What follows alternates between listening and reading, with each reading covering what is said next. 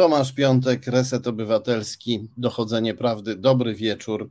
Gorąco Wam dziękuję wszystkim, którzy tutaj jesteście. Gorąco nie tylko dlatego, że dzień, a właściwie nawet wieczór jest gorący, przynajmniej tu u mnie w Warszawie, w śródmieściu, ale dlatego, że gorąco wspieracie nas i czujemy to wsparcie w resecie obywatelskim.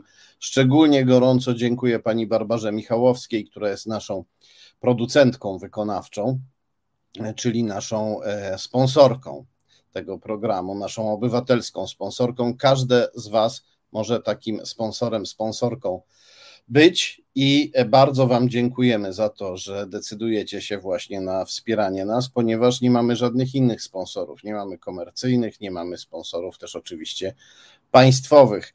Dziękuję Wam za te wszystkie pozdrowienia, które wyświetlają się e, na ekranie.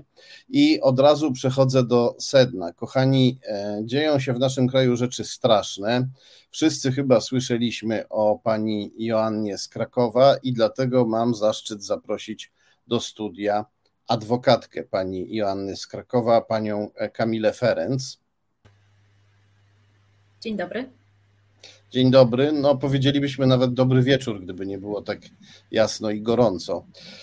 E, pani Kamilo, ja powiem, co ja, czego ja się dowiedziałem o sprawie pani Joanny z mediów, a pani ewentualnie mnie skoryguje, bo nauczyłem się już, że media nieraz spłaszczają albo przekłamują rzeczywistość. Dowiedziałem się, że pani Joanna e, zażyła e, tabletkę poronną, jak, czy wczesnoporonną, jak to bywa e, różnie określane. E, dostała krwotoku, poczuła się źle, poprosiła o pomoc lekarkę, a lekarka stwierdziła, że pani Joanna ze względu na swoje złe samopoczucie może chcieć popełnić samobójstwo i e, poinformowała policjantów, jeśli dobrze rozumiem, zadzwoniła do, na policję, mówiąc, że trzeba się tą panią zająć, bo ona dokonała aborcji i może chcieć popełnić samobójstwo. No i wtedy policja e, wparowała do pani Joanny, a nawet do szpitala, do kliniki, e, gdzie e, jakby to powiedzieć, odsunęła od niej lekarzy, mimo że nie miała do tego prawa. zmusiła panią Joannę do tego, żeby się rozebrała do naga i robiła przysiady, ponieważ szukała w ciele pani Joanny, w jej własnym ciele jakichś e, dowodów na popełnienie jakiegoś rzekomego przestępstwa, e, zapewne aborcji, która zresztą nie jest przestępstwem, e, gdy dokonuje jej sama kobieta, no to kobieta nie jest przestępczynią tutaj.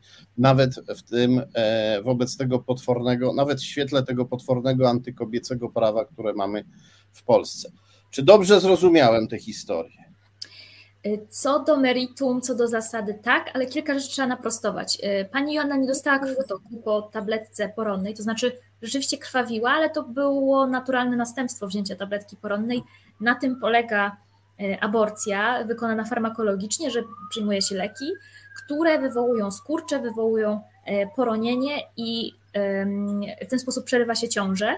Pani Joanna wzięła około tygodnia, półtora tygodnia przed telefonem do swojej lekarki tę tabletkę była już w końcowej fazie tej aborcji i no, odczuwała właśnie takie normalne skutki e, tejże aborcji, natomiast e, z jej zdrowiem psychicznym e, nie było do końca dobrze, ale wynikało to raczej z ogólnej kondycji życiowej, ogólnego momentu w życiu, w jakim się znalazła. Szereg czynników się na to złożył, a aborcja jakby wydarzyła się niejako przy okazji.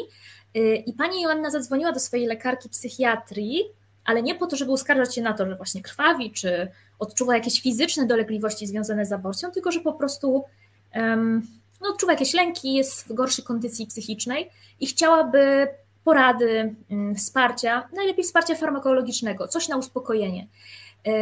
I z tej rozmowy, mimo że tam nie padły słowa, że pani Jona chce sobie coś zrobić, wręcz przeciwnie, negowała myśli samobójcze, mimo to lekarka psychiatrii wyinterpretowała możliwość popełnienia samobójstwa i zadzwoniła do Centrum Powiadamiania Ratunkowego, czyli tak zwany numer 112, e, gdzie tak naprawdę dyspozytorka mm, no, powiadamia odpowiednie służby. Jak ktoś zgłasza myśli samobójcze, to e, zwyczajowo, rutynowo zawiadamia się i pogotowie ratunkowe, i policję.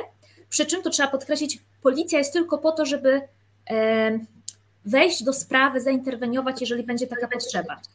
Drzwi będą zabarykadowane, ktoś będzie agresywny, będą jakieś trudności wymagające wsparcia tej policji, więc policja nie może w takich sytuacjach, kiedy jest interwencja medyczna, karetki pogotowia, grać pierwszych skrzypiec. Więc to jest bardzo ważne. Natomiast reszta rzeczywiście się zgadza. Policja, mam wrażenie, że miała świadomość, że pani Anna nie może ponieść konsekwencji, ale samo słowo aborcja, i lekarze rozmawiali z, tą, z lekarką psychiatrii na ten temat, że, że pani Joanna jest po aborcji, no wywoł, wywołało jakiś taki odruch, reakcję nadmierną, nieproporcjonalną, yy, tak jakby to słowo było triggerem. Czyli skoro jest aborcja, to trzeba znaleźć winnego tej aborcji. Co z tego, że tą, ty, tą winną osobą, inaczej, co z tego, że tej winnej osoby nie ma? Bo pani Joanna podjęła świadomą decyzję, do której miała prawo, Y, nie było pomocnika w tej aborcji, ona zamówiła te tabletki sama, o czym policja od razu powiedziała. Natomiast jeżeli policja chciała się upewnić, nie wiem, znać źródło zamówienia tych tabletek, to powinna była odczekać z zapytaniem o to panią Joannę, aż zakończą się czynności medyczne, aż ona sama się uspokoi i wtedy można było ustalić, że pani Joanna zamówiła te środki ze strony Women Help Women. To jest organizacja międzynarodowa, zaufana, e, bezpieczna, przesyłająca środki, które są stosowane również w polskich szpitalach do przerywania ciąży, które są uznawane przez Światową Organizację Zdrowia za bezpieczne. E, I wówczas sytuacja byłaby jasna. Natomiast e, policja doprowadziła do takiej spirali strachu, która się po prostu pogłębiała i zamiast doprowadzić czy zabezpieczyć sytuację pani Joanny, żeby ona doszła do równowagi psychicznej, otrzymała potrzebną jej pomoc medyczną, to tak naprawdę ta trauma pani Joanny się pogłębiła. No dobrze. No ja jako dziennikarz, nie tylko jako dziennikarz, wiem o przypadkach, kiedy policjanci byli informowani o e, myślach samobójczych i zazwyczaj wyglądało to tak. Puk, puk, kto tam? Policja. Czy pani ma myśli samobójcze? Nie, już nie. Aha, to wszystkiego dobrego. Idziemy sobie. E, nie wpadło im na myśl, żeby na przykład e, sforsować drzwi. A w tym przypadku, o którym mówimy, mówimy o czymś gorszym niż sforsowanie drzwi, bo jakby wdarcie się między e, lekarza a pacjenta to jest chyba coś jeszcze gorszego niż naruszenie, niż naruszenie miru domowego. Więc ja tutaj e, wierzę w to, co pani mówi, że to słowo aborcja wywołało taką reakcję, ale to rodzi pytanie, czy my mamy ciągle w Polsce policję, czy to już jest inkwizycja, która tropi grzech aborcji i w związku z tym musi pacjentce zaglądać nawet do jej otworów w ciele. Tak jak inkwizytorzy, prawda, bo oni też szukali diabła w kobiecie, prawda, to golili na niej włosy, zaglądali pod pachę, czy tam ten diabeł się nie chowa. Niestety to idzie w tym kierunku i łączą się tutaj ze sobą dwa zjawiska. Pierwszy wynika z prawa. To, że pomoc w aborcji jest dzisiaj, czy to pomoc udzielana przez lekarza, czy osobę trzecią, na przykład osobę bliską, kobiecie w ciąży. E, pomoc udzielana, tylko przypomnijmy, taka namacalna pomoc finansowa, tak, wykonanie aborcji, podanie leków do aborcji, jest dzisiaj penalizowana, czyli grozi za to odpowiedzialność karna do trzech lat więzienia. E, I w związku z tym, że jest możliwe, że będzie istniał jakiś potencjalny sprawca, potencjalny pomocnik, to policja na siłę go szuka, czyli zakłada, i to niestety widać w i w sprawie pani Joanny i innych sprawach, które na przykład trafiają do Fundacji Federa, że z automatu policja zakłada, że jeżeli doszło do samodzielnego przerwania ciąży, to gdzieś musi być pomocnik, więc trzeba go poszukać, więc trzeba przesłuchać tę kobietę, trzeba ją zmusić do udzielenia informacji na tematy dotyczące intymności i prywatności i rzeczywiście ona musi przejść przez procedury y, bycia przesłuchaną w charakterze świadka, tak? Pójść na komendę, y, no właśnie uzewnętrznić się. Czasami te kobiety są straszone tym, że opieka społeczna odbierze im dzieci, bo wykonały aborcję. Y, czy jest szereg dolegliwości, które ponosi właśnie kobieta, mimo że ona nie jest karana, ale właśnie jest to polowanie na czarownicę wynikające z kryminalizacji pomocy w aborcji. No, Natomiast jest, druga. Mhm. Je, przepraszam, jest karana, tylko jest karana pozaprawnie. Nie tak. ma w polskim prawie takiej kary, na przykład, że skazana musi się rozebrać do naga i wykonać przysiady kaszląc, ale taką karę fizyczną, wbrew konstytucji, która zakazuje kar fizycznych, nasza policja, inkwizycja stosuje. I to, to, to szukanie pomocnika na siłę to też wynika chyba nie tylko z e, takiego inkwizytorskiego żaru, że jeśli jest jakiś winny, gdzieś heretyk, to trzeba go złapać, ale też z założenia, że kobieta sama, jako sama z siebie jest istotą niesamodzielną i gdzieś tam musi e, być jakiś mężczyzna albo jakaś inna kobieta, która jej pomoże, bo taka sama samotna kobieta sama z siebie to ona o swoim życiu nie stanowi.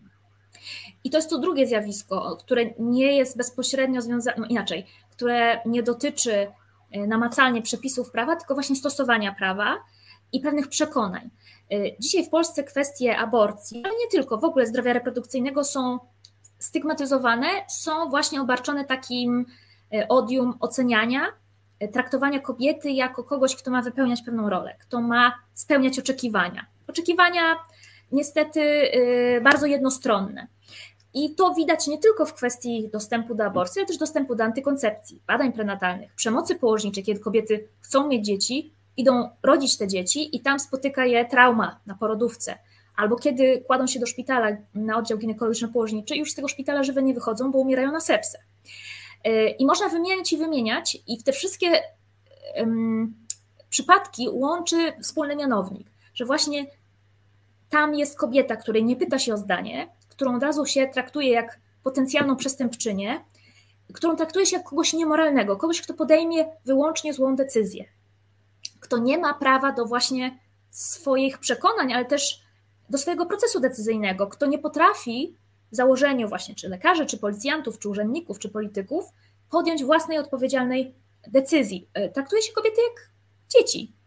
I niestety czasami to przybiera tak radykalną postać, jak stosowanie nieludzkiego, poniżającego traktowania, odzieranie kogoś z godności, co spotkało panią Joannę, bo to, że ona była przesłuchiwana de facto i wręcz zatrzymana, tak? ona nie, mog- nie miała mobilności, nie mogła się ruszyć, bo była otoczona przez policjantów. Y, to, że właśnie wzięto ją w krzyżowy ogień pytań, że zabrano jej rzeczy, że grzebano w jej rzeczach bez, bez pytania, bez w ogóle porozmawiania, czy możemy na przykład zajrzeć do komputera teraz, chociaż to nie był czas i miejsce. I bez nakazu. Bez nakazu. I bez nakazu. Yy, no i ta próba rewizji osobistej, prawda, bardzo drastyczna, czyli rozebranie się do naga, zdjęcie e, zakrwawionych, zakrwawionej bielizny, no i próba badania przez rektum, tak, e, per rektum, czy przez odbyt, odbyt czy przez odbyt, pochwę. Tak. Mówiąc tak, odbyt, pochwa. Mówiąc, no. mówiąc po polsku. Yy, to wszystko nie powinno się wydarzyć, bo jest skrajnie nieproporcjonalne, było niepotrzebne z punktu widzenia procesowego, to trzeba podkreślić tak? Prawo nie wymagało, żeby to się zadziało, nie było żadnej sytuacji niecierpiącej zwłoki. Nie było niepowetowanej szkody, która mogłaby się wydarzyć. Co więcej, przepisy nakazują zachować umiar, proporcjonalność, poszanowanie prywatności i godności. Więc jeżeli jesteśmy w sytuacji medycznej, tak, niech każda osoba sobie wyobrazi, że jest w złej kondycji, czy fizycznej, czy psychicznej, potrzebuje lekarza. Pani Joanna wręcz zadzwoniła sama po pomoc lekarską, ona otwory, otworzyła drzwi pogotowiu ratunkowemu, więc nie była potrzebna policja, żeby te drzwi wyważać. A policja od razu nie pytała, czy pani chce się zabić, czy pani coś dolega, tylko pytała od razu o aborcję. I w e, rozmowie z lekarką też od razu ten wątek aborcji był intensywny i podniesiony. No to jeżeli jesteśmy właśnie w takiej stresującej sytuacji, rozchwiania, ale też takiej bezbronności, e, no to ostatnią rzecz, e, ostatniej rzeczy, jakiej byśmy pragnęli, to E, takie czynności ze strony policji, bo policja no, sama w sobie budzi nie tylko respekt, ale wręcz czasami strach i, i dokłada tego stresu, więc no, sytuacja już samego opisu jest przerażająca.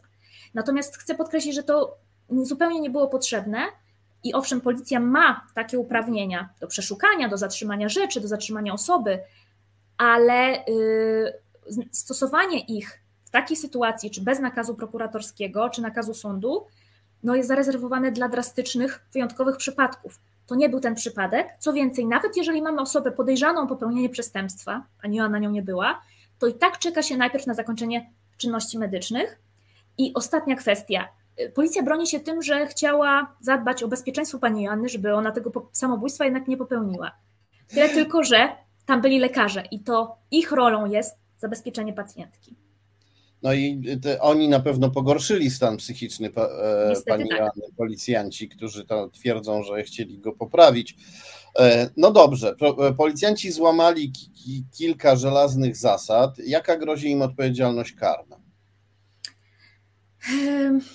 Złożyłam w imieniu pani Joanny zawiadomienie o podejrzeniu popełnienia przestępstwa do prokuratury okręgowej w Krakowie o czyn z artykułu 231, paragraf 1 kodeksu karnego, czyli nadużycie czy też przekroczenie uprawnień. E, rzeczywiście jest to czyn zagrożony karą pozbawienia wolności do lat trzech, aczkolwiek na podstawie innych przepisów ta kara może zostać orzeczona jako łagodniejsza, ale wszystko tu zależy od prokuratora. Czy podejmie decyzję o wszczęciu tego postępowania, czy go dalszej kolejności nie umorzy. E, natomiast to jest, y, to jest jedna ścieżka e, wyciągnięcia konsekwencji z tej sytuacji. Inną jest ubieganie się o zadośćuczynienie, e, po pierwsze za nielegalne zatrzymanie rzeczy pani Joanny, po drugie za naruszenie jej dóbr osobistych, czyli szeroko pojętej godności, poczucia bezpieczeństwa, e, ochrony zdrowia.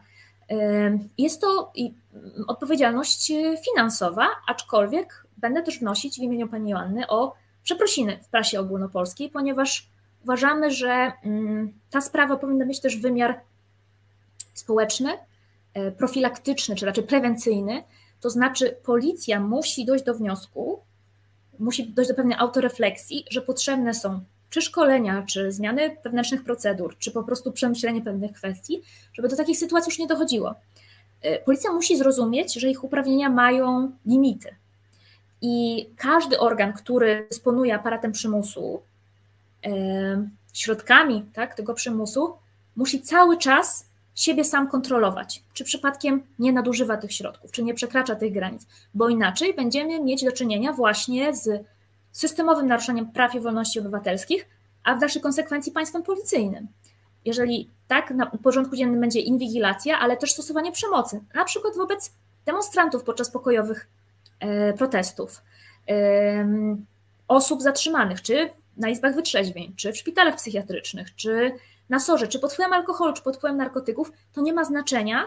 Każdemu człowiekowi należy się szacunek i ochrona autonomii cielesnej. To jest emanacja humanitaryzmu, który jest podstawową, jedną z podstawowych zasad postępowania karnego. Policja i prokuratura muszą sobie o tym przypomnieć. Widziałem, jak policja kazała leżeć narkomanowi na mrozie na ziemi. Eee E, różne, różne rzeczy zresztą w Polsce można było obejrzeć. No dobrze, to jest e, policja, a co grozi lekarce, która wprawdzie teraz żałuje, jak słyszałem tego, co zrobiła, ale jednak e, złamała tajemnicę lekarską, bo powiedziała policjantom o, o, o aborcji. Tak, jeżeli chodzi o ujawnienie mm, danych wrażliwych objętych tajemnicą lekarską, no to w pierwszej kolejności też trzeba zwrócić uwagę i, i e, dochodzi do odpowiedzialności za to wobec policji, bo policja zrobiła to w sposób najbardziej drastyczny.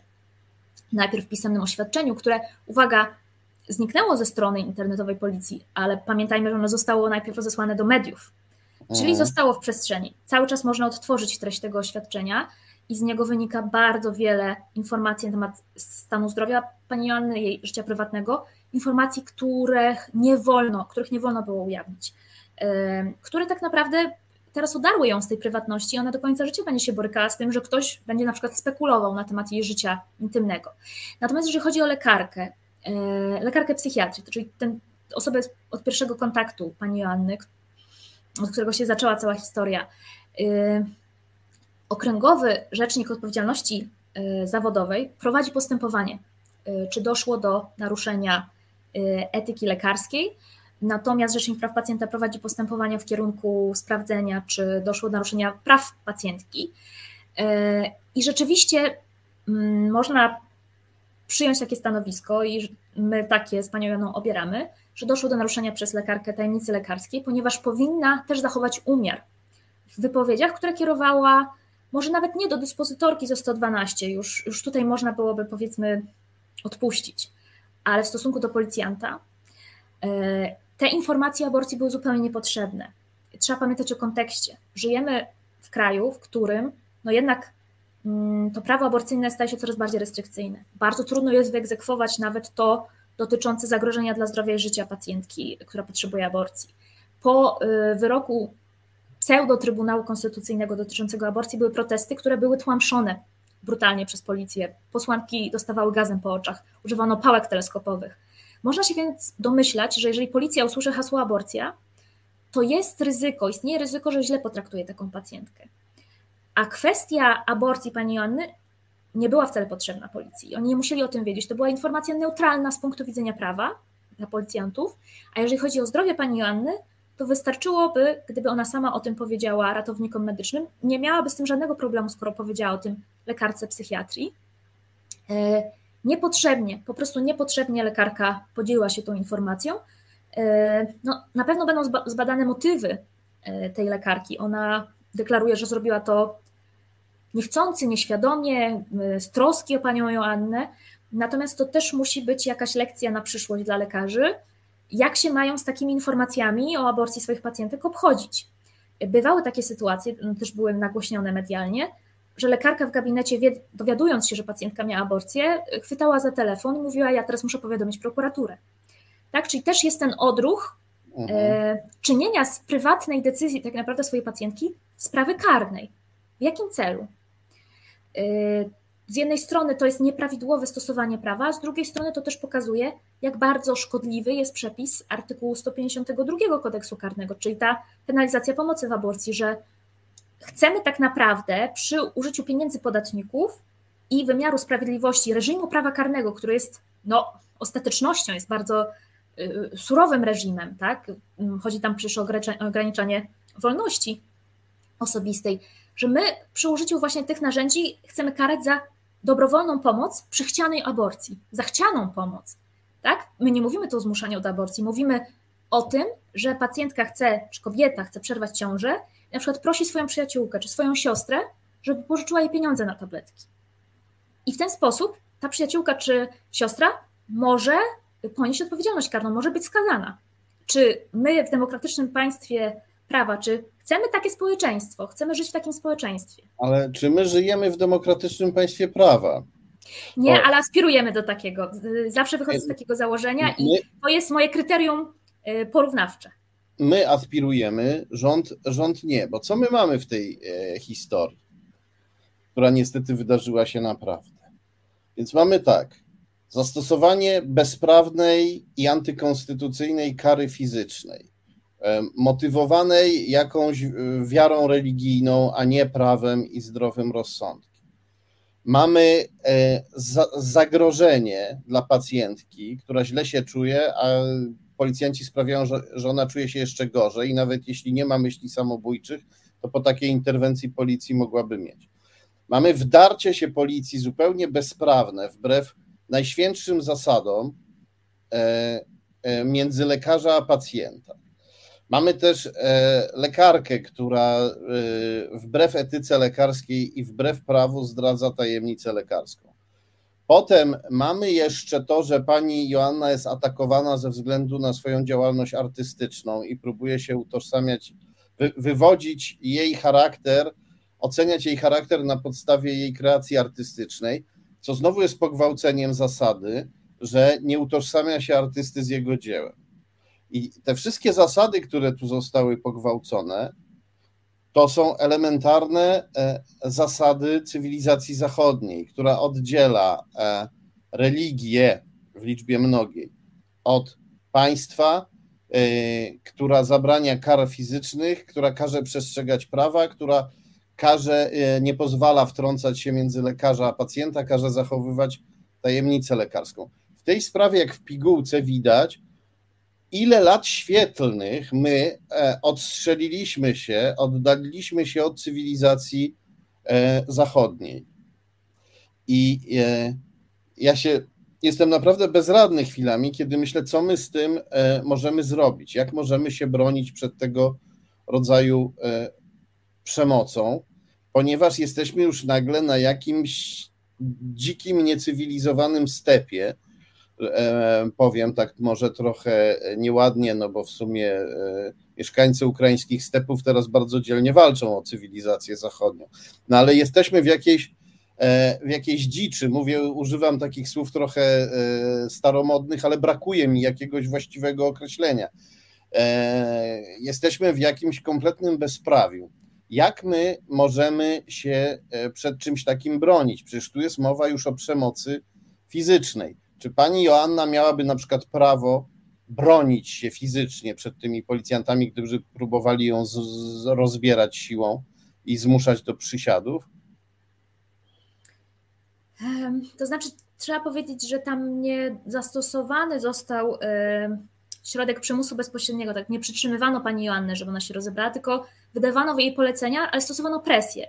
Wiadomo, że jeżeli no tak, słyszymy ja jakieś polecenie od policjanta, tak, to jest, y, no to traktujemy to tak, jakby on po prostu y, trochę sam to robił w stosunku do nas, tak? Jakby trudno się sprzeciwić.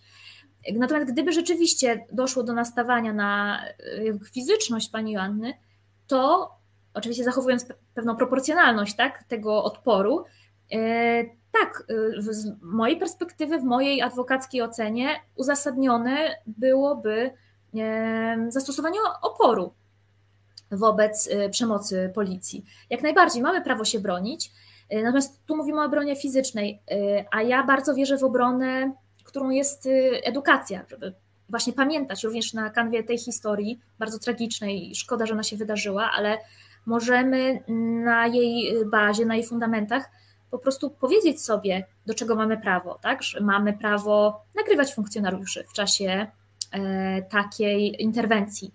E, oni mają obowiązek podać swoje imię, nazwisko, numer legitymacji służbowej, podstawę zatrzymania, że możemy też dzwonić po jakąś dodatkową pomoc, że możemy wezwać na przykład media, że możemy prosić o pomoc osoby postronne, że możemy przede wszystkim jawnie się temu sprzeciwiać, Chociaż jest to bardzo trudne, bo ten ciężar nie powinien być na osobie, która jest w jakimś dużym stresie i no, ma inny problem do rozwiązania, na przykład problem zdrowotny.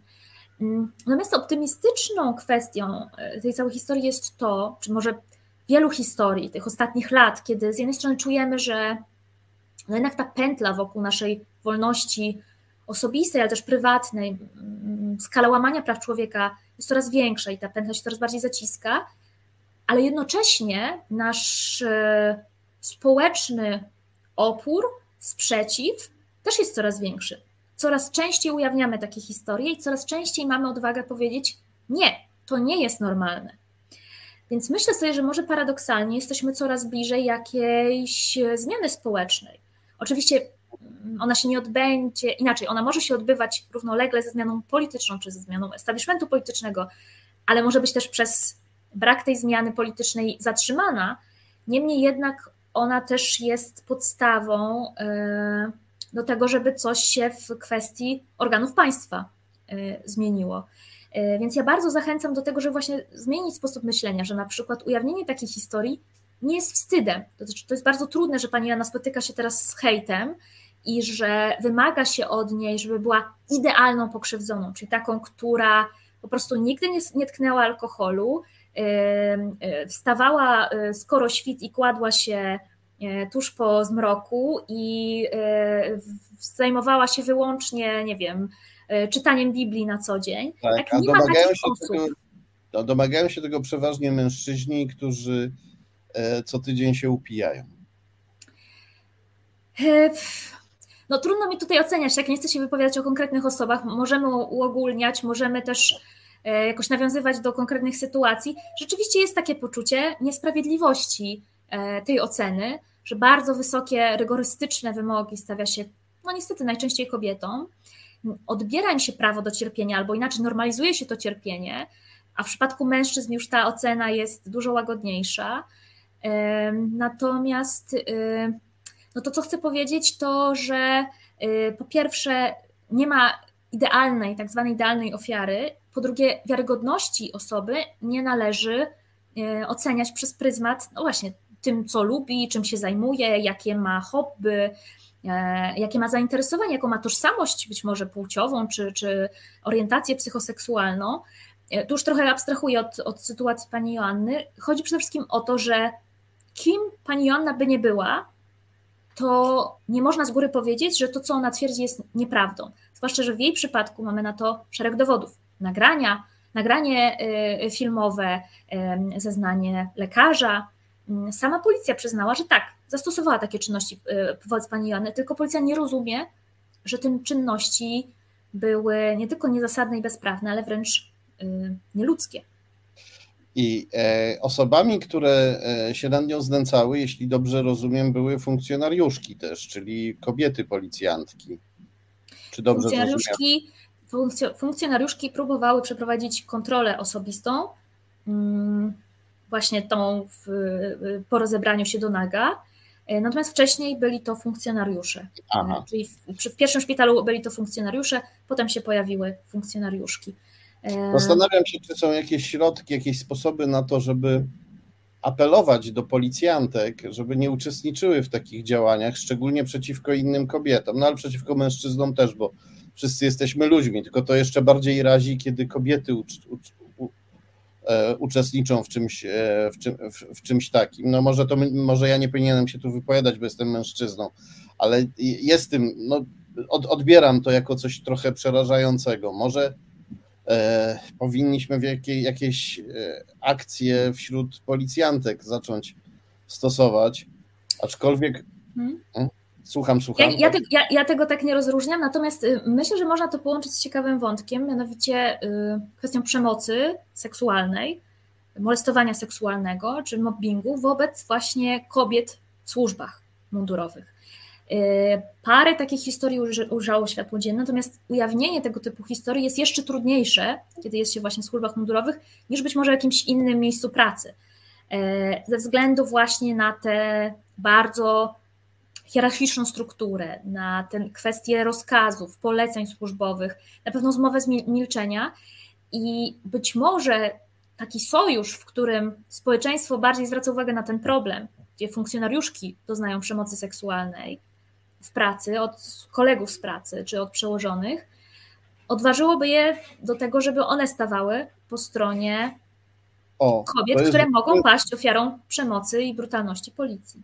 To jest bardzo dobra idea, to mi się bardzo podoba. Ja w ogóle zacząłem mówić o kobietach, funkcjonariuszkach z tego względu, że o ile wiem, to bez nich nie można dokonać rewizji osobistej kobiety, czy dobrze rozumiem?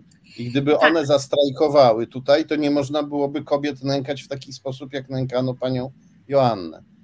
Znaczy, to wynika z, takiego, y, z takiej gwarancji procesowej osoby zatrzymanej czy przeszukiwanej, żeby tę czynność wykonywała osoba tej samej płci. To znaczy, tak nie musi być, ale jeżeli ktoś poprosi, e, albo z góry tak się założy, to rzeczywiście tak jest. No i rzeczywiście, gdyby te funkcjonariuszki odmówiły wykonania tej rewizji, no to nie miałby kto jej przeprowadzić, na przykład wobec kobiety. E, tak, można sobie potem wyobrazić, że one poniosłyby jakąś odpowiedzialność służbową, natomiast to nie jest usprawiedliwienie e, do łamania czyichś praw. Natomiast w sprawie pani Joanny ja nie spodziewam się żadnej odpowiedzialności dyscyplinarnej czy, czy służbowej po stronie funkcjonariuszy, mimo że złożyłam takie skargi do komendanta miejskiego policji w Krakowie, E, aczkolwiek e, już po konferencji prasowej policji widać było, kiedy e, komendant Szymczyk powiedział, że ja muszę chronić swoich ludzi, że właśnie jest to jakiś rodzaj no, takiej plemienności i ochrony swoich mhm. żołnierzy, tak? mimo że to jest inna służba mundurowa, ale jakiś rodzaj solidarności takiej wewnętrznej, co niestety nie daje dobrego sygnału tym funkcjonariuszom, którzy no dostają zamiast reprymendy albo chociaż edukacji ze strony przełożonego, dostają nagrodę, wsparcie, poklepanie po plecach i takie pokazanie, dobrze zrobiliście. I niestety to rodzi ogromne ryzyko, że zrobią to ponownie. Ja się zastanawiam w ogóle, czy my nie jesteśmy zbyt grzeczni, my jako obywatele i zbyt e, praworządni, bo e, Czytałem trochę o tym, jak doszło do tego, że w Wielkiej Brytanii kobiety uzyskały prawo głosu. I to była długa walka na przełomie XIX i XX wieku, i kobiety wybijały szyby. Kobiety na przykład napadały na lekarzy, którzy znęcali się nad e, działaczkami trzymanymi w więzieniu, bo lekarze pomagali je torturować. E, w latach 90. mieszkałem w Mediolanie i miałem dużo znajomych płci żeńskiej. To były Włoszki, które w latach 70. i 80. walczyły też o prawo do aborcji. I one mi mówiły, że jak udało im się zidentyfikować lekarza, który w szpitalu państwowym był pogromcą aborcji i kobiet, a prywatnie wykonywał zabiegi po cichu w konspiracji za pieniądze, to go łapały na ulicy i wylewały mu na głowę we wiadro gnoju.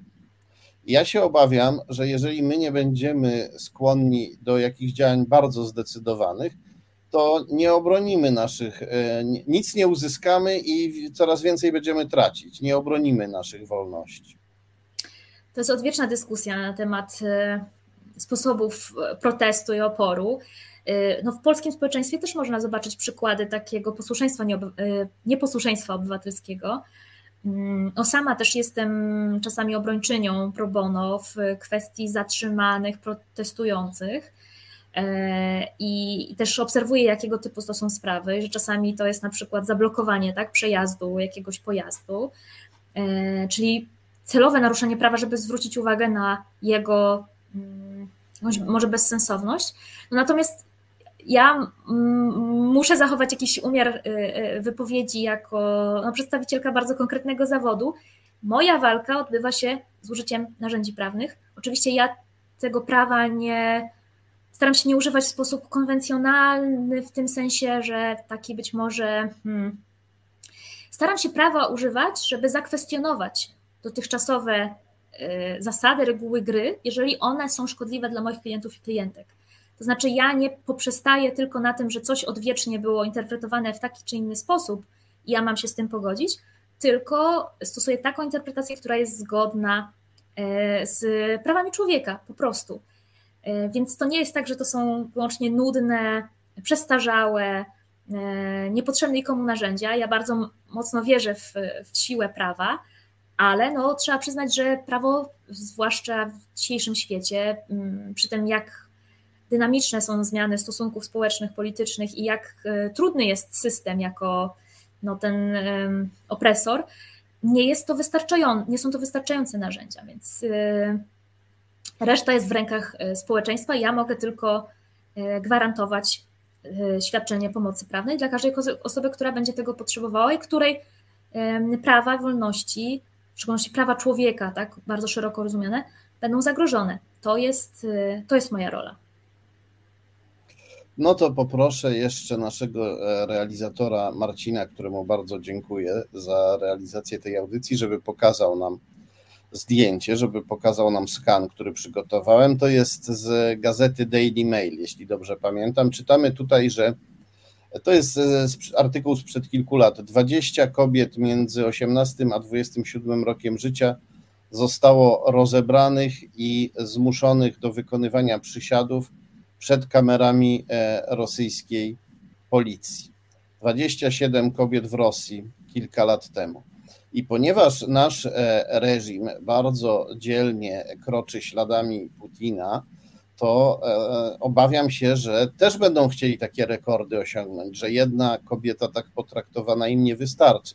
Dlatego pomyślałem, że spytam, a tak naprawdę to moja żona mi doradziła, żebym spytał, czy jakieś podobne e, świadectwa o podobnych zdarzeniach, o podobnym potraktowaniu, o podobnych doświadczeniach kobiet dotarły do Pani po tym, jak historia Pani Joanny została ujawniona? Czy kobiety z podobnymi historiami zaczynają się zgłaszać?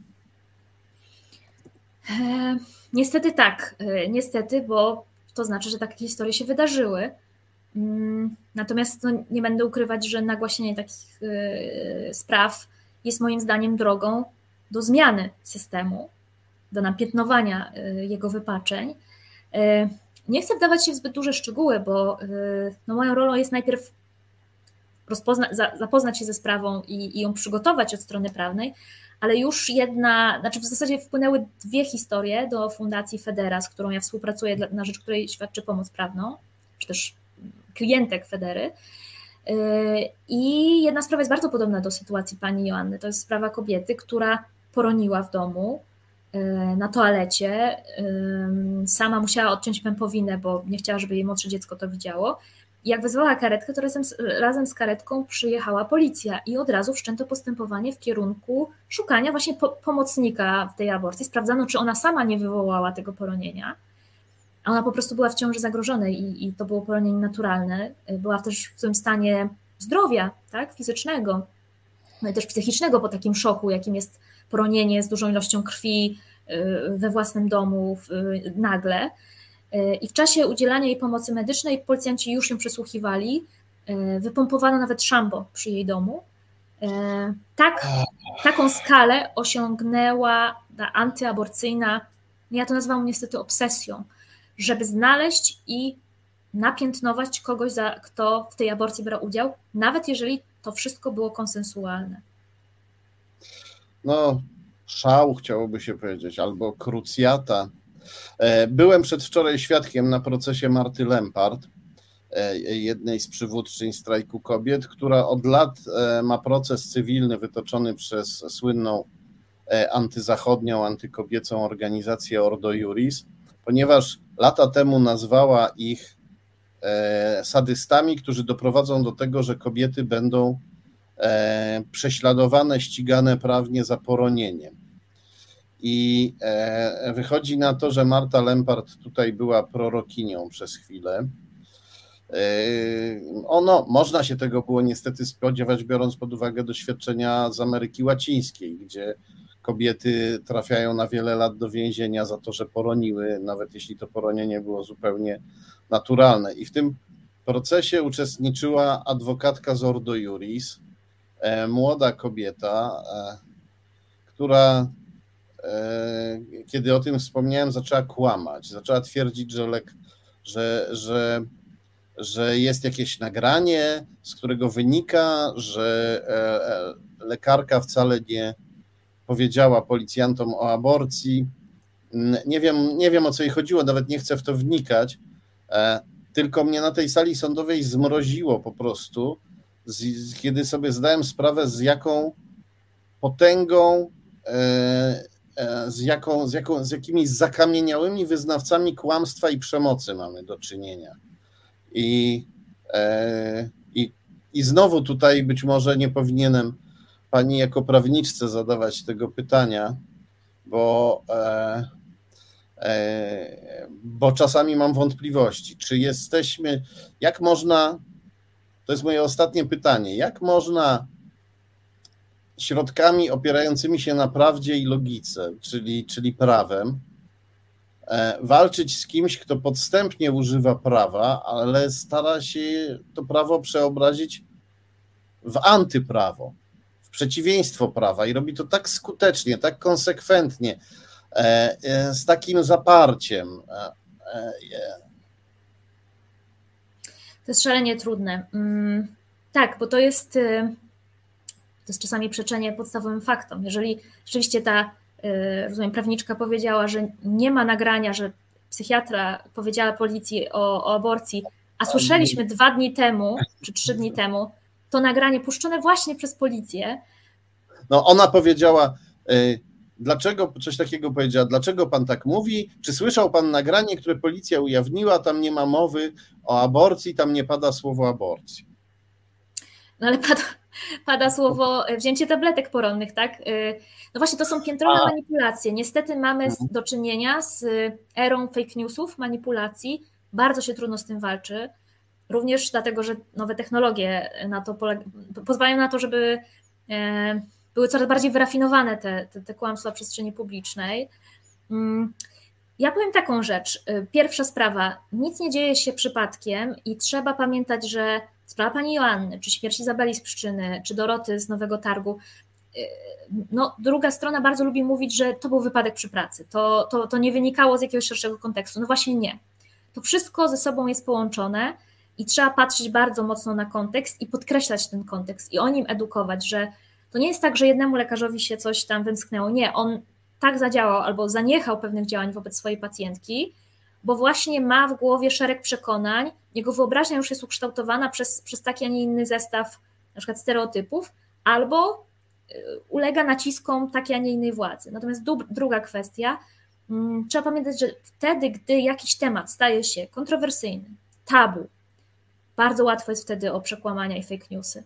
Więc jeżeli będziemy normalizować pewne tematy społeczne, między innymi temat aborcji, to dużo łatwiej będzie nam e, prostować takie, takie niezgodne z rzeczywistością e, twierdzenia i dużo trudniej będzie e, osobom o niezbyt uczciwych intencjach zakłamywać tę rzeczywistość. Więc ja apeluję o normalizację.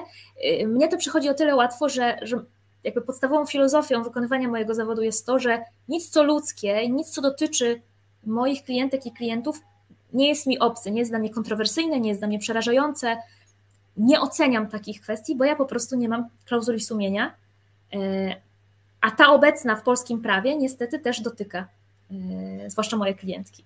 Cóż, myślę, że lepiej mieć sumienie niż klauzulę sumienia. Podpisuję się pod tym twierdzeniem. Bardzo dziękuję za tę rozmowę i pozwolę sobie w przyszłości jeszcze zapraszać, jeśli to nie kłopot. Będę y, bardzo zaszczycona. I nawzajem. Dziękuję i do zobaczenia. Do zobaczenia.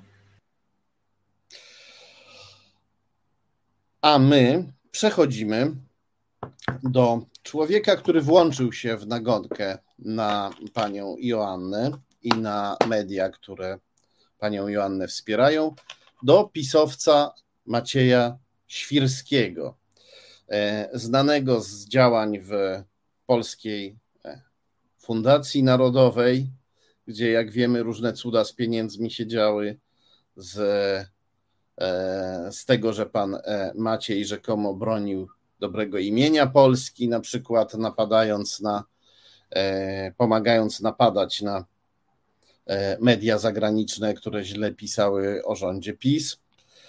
Poproszę o e, następny skan przygotowany na dzisiaj. Tutaj widzimy fragment artykułu Gazety Wyborczej. E, pan Maciej Świrski teraz występuje jako szef Krajowej Rady Radiofonii i Telewizji. Czytamy, że Świrski wszczyna postępowanie przeciwko TVN za relacjonowanie sprawy Joanny z Krakowa. E, szef Krajowej Rady Radiofonii i Telewizji chce sprawdzić, czy TVN relacjonuje sprawy, czy relacjonując sprawę Joanny z Krakowa pokazał prawdę. Tutaj, jak rozumiecie, pisowiec będzie nas prawdy uczył. Tak wygląda pan Świrski, którego tutaj widzicie po, e, po prawej stronie. E, no, jak wiecie, ja miewam czasem e, zastrzeżenia do mediów głównego nurtu, w tym do TVN-u, ale akurat w przypadku pani Joanny i w paru innych sprawach TVN zrobił znakomitą e, robotę. Nie mówię, że we wszystkich sprawach, ale w tych na pewno tak.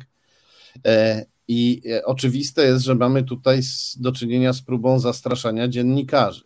Atakując TVN za relacjonowanie sprawy pani Joanny, Świrski przyłącza się do nagonki na nią, ponieważ próbuje ją przedstawić jako uczestniczkę jakiejś rzekomej manipulacji, no i atakuje też dziennikarzy, próbuje ich zastraszyć. Więc mamy tu wojnę, e, wojnę pana Świrskiego z Polkami i z polskimi dziennikarzami.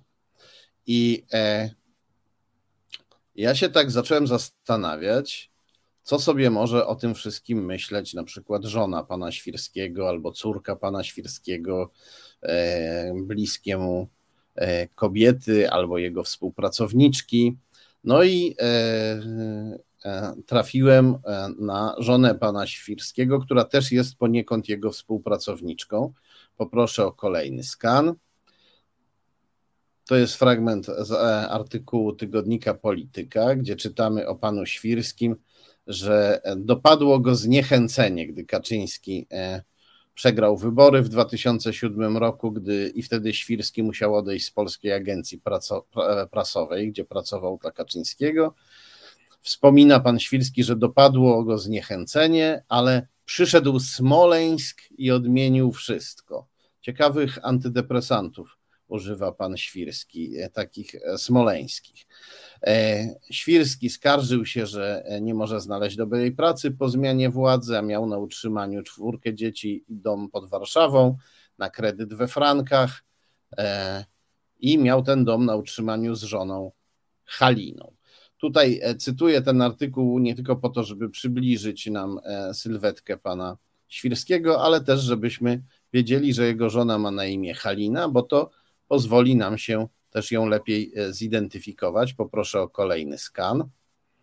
To jest skan z serwisu rejestr IO opartego na Krajowym Rejestrze Sądowym, gdzie widzimy, że pani Halina to jakby to powiedzieć, nawet jeśli nie współpracownica, to e, konfraterka, jak to się kiedyś mówiło, e, czy też e, pani Halina jest nie tylko żoną pana Świrskiego, ale jest też jego, można powiedzieć, siostrą duchową w organizacji, która się nazywa Bractwo Misterium Męki Pańskiej w Górze Kalwarii. Pani Halina Świrska zarządzała tą organizacją a wcześniej e, zarządzał nią Maciej Świrski jako pierwszy wicesuperior. Czyli on sobie z tej organizacji, z władz tej organizacji w pewnym momencie poszedł, ale jego żona niedługo potem e, zaczęła w tej organizacji władzę e, sprawować. Więc mówimy, mówiąc tutaj o związku państwa świrskich, mówimy nie tylko o związku prywatnym, ale mówimy też o ich działalności, wspólnej działalności społeczno-religijnej. Poproszę o kolejny skan. To jest, tak wygląda profil pani Świrskiej na e, Facebooku. E, I na tym profilu zaczą, sobie zacząłem ten profil przeglądać, jak już udało mi się go zidentyfikować, żeby sprawdzić, czy pani Świrska może jakoś odniosła się do kwestii praw kobiet w Polsce. I co znalazłem? Poproszę o kolejny skan. Znalazłem taki wpis. Na górze jest pani Halina Świrska, a na dole jest e, ktoś inny. Tutaj pani Świrska udostępniła cudzy wpis, udostępniła wpis Magdaleny Korzekwy Kaliszuk, którą widzimy teraz na zbliżeniu, gdzie pani Korzekwa Kaliszuk pisze: 14 lat temu poddałam się zapłodnieniu in vitro. Tak bardzo chciałam mieć dziecko do tego stopnia, że nie myślałam logicznie, byłam w amoku. Czyli nam tutaj pani Korzekwa Kaliszuk przedstawia już nawet nie aborcję, ale zapłodnienie in vitro jaką, jako jakąś straszną rzecz, jakąś zbrodnię. I to e, takie właśnie treści, taką dezinformację pani e, Świrska, żona Macieja Świrskiego, szefa pisowskiego szefa Krajowej Rady Radiofonii i Telewizji, taką dezinformację pani Świrska E, upowszechnia. Kim jest pani Korzekwa Kaliszuk? Pani Korzekwa Kaliszuk, jak widzimy na załączonym obrazku, to dyrektorka organizacji Citizen Go Polska. A co to za organizacja? E, poproszę, o już mamy kolejny skan. To jest e, organizacja założona przez Hiszpana o nazwisku Ignacio Arsuaga, który zrównuje feministki z Hitlerem, E, to on e, zainicjował w Europie ten pomysł, żeby jeździły autobusy albo furgonetki e, z oszczerczymi hasłami, z potwornymi obrazkami mającymi ludzi odstraszać od aborcji, antykoncepcji, LGBT. I to on założył platformę Citizen Go, czy też organizację Citizen Go, która jest taką platformą, która oferuje internautom taką platformę do zbierania podpisów i składania petycji. Ona działa w 50 krajach, czyli sukces odniósł pan Arsuaga, także w Polsce, gdzie polskim oddziałem zawiaduje pani Korzekwa Kaliszuk, cytowana przez Halinę Świrską, e, e, żonę Macieja Świrskiego. I z tą e, platformą współpracuje Ordo Juris, które przy jej pomocy wystosowało co najmniej 13 publicznych petycji. Antyzachodnia organizacja Ordo Juris, należąc, której założyciele należą do międzynarodówek ultrareligijnych wspieranych przez przez Kreml. I tak się składa, że do tych międzynarodówek, do jednej z tych międzynarodówek należy e, również pan e, Arsuaga. Należy również pan Arsuaga, e, który założył platformę Citizen Go. I poproszę o następny skan. Tutaj mamy fragment strony internetowej. Tutaj mamy fragment strony internetowej e, polskiego oddziału organizacji Citizen Go, e, gdzie czytamy, kim są członkowie zespołu Citizen Go. Zespół składa się z liderów społecznych i ekspertów, a w skład Rady Citizen Go wchodzą Ignacio Arsuaga, czyli ten Hiszpan, o którym mówiliśmy, a dalej, poproszę o następny skan, na dole mamy nazwisko rosyjskie Aleksiej Komow. Kim jest e, Aleksiej Komow? Poproszę o następny skan. To jest e, fragment artykułu z e, tygodnika Newsweek. Te fragmenty, które widzieliśmy poprzednio, fragmenty artykułu, które widzieliśmy kilka minut temu, to też są artykuły, fragmenty artykułu z Newsweeka. I tutaj czytamy, że pan Arsuaga dostał duże pieniądze na stworzenie Citizen Go od rosyjskich oligarchów, od e, Władimira Jakunina, przyjaciela Putina, i od Konstantina Małofiejewa, który e, pomagał Putinowi e, napadać na Krym i na Donbas. Więc takiego pana Komowa, który przesyła pieniądze putinowskich oligarchów antykobiecym działaczom, takiego pana Komowa w swojej radzie, w radzie swojej organizacji ma pani Korzekwa Kaliszuk, cytowana przez e, Halinę Świrską, żonę Macieja Świrskiego. Po co ja to wam pokazuję? Żeby pokazać, jakimi kanałami i kanalikami rosyjska propaganda przesiąka do nas i przesiąka do, e, do PiS. E, pan Świrski z panem Komowem się nie spotyka, ale pan Komow zasila propagandę, którą żywi się żona pana Świrskiego. Tak, w takim środowisku nasączonym rosyjską propagandą pławią się e, pisowcy. E,